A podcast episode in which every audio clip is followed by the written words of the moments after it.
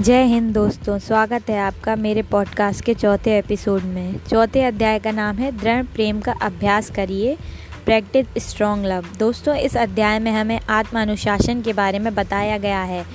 आत्म अनुशासन अगर हम आत्म आत्म अनुशासित हैं, तभी हम अपने जीवन में उच्च सफलता प्राप्त करेंगे, तथा अर्थपूर्ण जीवन व्यतीत कर पाएँगे। आत्म अनुशासन हमसे भय बातें करवाता है जो हमार जो हमें दिल से पता है कि हमें करना चाहिए लेकिन हमारा मन उन्हें करने नहीं देता। अगर आप में आत्म अनुशासन की क्षमता नहीं है तो ना आप अपने लक्ष्य की प्राप्ति कर पाएँगे ना आप अपने समय का सदुपयोग कर पाएँगे ना लोगों के साथ अच्छा व्यवहार कर पाएँगे ना ही मुसीबत के पलों का पलों को अच्छे तरीके से सामना कर पाएँगे ना आप अपने स्वास्थ्य पर ध्यान रख पाएँगे। दो, दोस्तों अगर आप के अंदर आत्मविश्वास नहीं है तो धीरे धीरे आपका दृष्टिकोण भी नकारात्मक होता जाएगा। रॉबिन शर्मा जी बताते हैं कि आत्म अनुशासन की आदत को दृढ़ अनुराग के नाम से बुलाते हैं। दृढ़ अनुराग मतलब स्ट्रॉन्ग लव स्ट्रॉन्ग लव किससे? अपने कार्य के प्रति स्ट्रॉन्ग लव जो करना है, उसको करना ही है, चाहे कुछ हो जाए।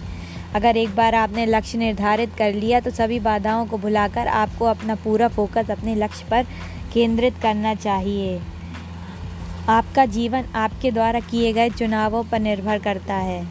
यह आपको निर्धारित करना पड़ेगा कि आप अपने जीवन में क्या बनना चाहते हैं।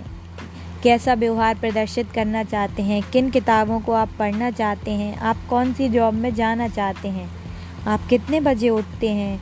आप कैसा सोचते हैं। क्या आप हमेशा सकारात्मक सोचते हैं या आप हमेशा नकारात्मक सोचते हैं। जब हम अपनी समझ शक्ति का उपयोग करके यह समझते हैं कि हमारे लिए क्या आवश्यक है और उस पर अडिग रहकर उस कार्य को पूरा करते हैं तो इसी को हम आत्म अनुशासन कहते हैं। एक सफल इंसान बनने की मंशा सब लोगों में होती है, लेकिन आपको पता है दोस्तों, सफल इंसान कौन होते हैं? सफल इंसान वही बन पाते हैं जिनमें इच्छा के साथ साथ उस कार्य को करने के लिए आत्म अनुशासन भी होता है।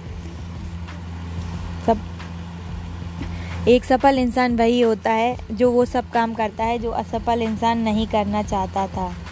शिक्षा का सबसे अधिक मूल्यवान परिणाम यह उस योग्यता से है, जो हमसे यह करवाना चाहती है कि जो हमें करना चाहिए, चाहे चाहे वह काम हमें पसंद हो या ना, नापसंद हो। इसी कथन को अरस्तु ने दूसरे प्रकार से समझाया है। हम जो भी सीखते हैं, वह वास्तव में स्वयं का अनुभव करके सीखते हैं। उदाहरण के लिए, कारीगर इमारत बनाना स्वयं के अनुभव से ही सीखता है। उसी प्रकार, सत्य का पालन करने से हम निष्पक्ष बनते हैं। अनुदेशों का पालन करने से हम आत्म अनुशासन सीखते हैं और साहस के कार्य करके हम वीर बनते हैं। Thank you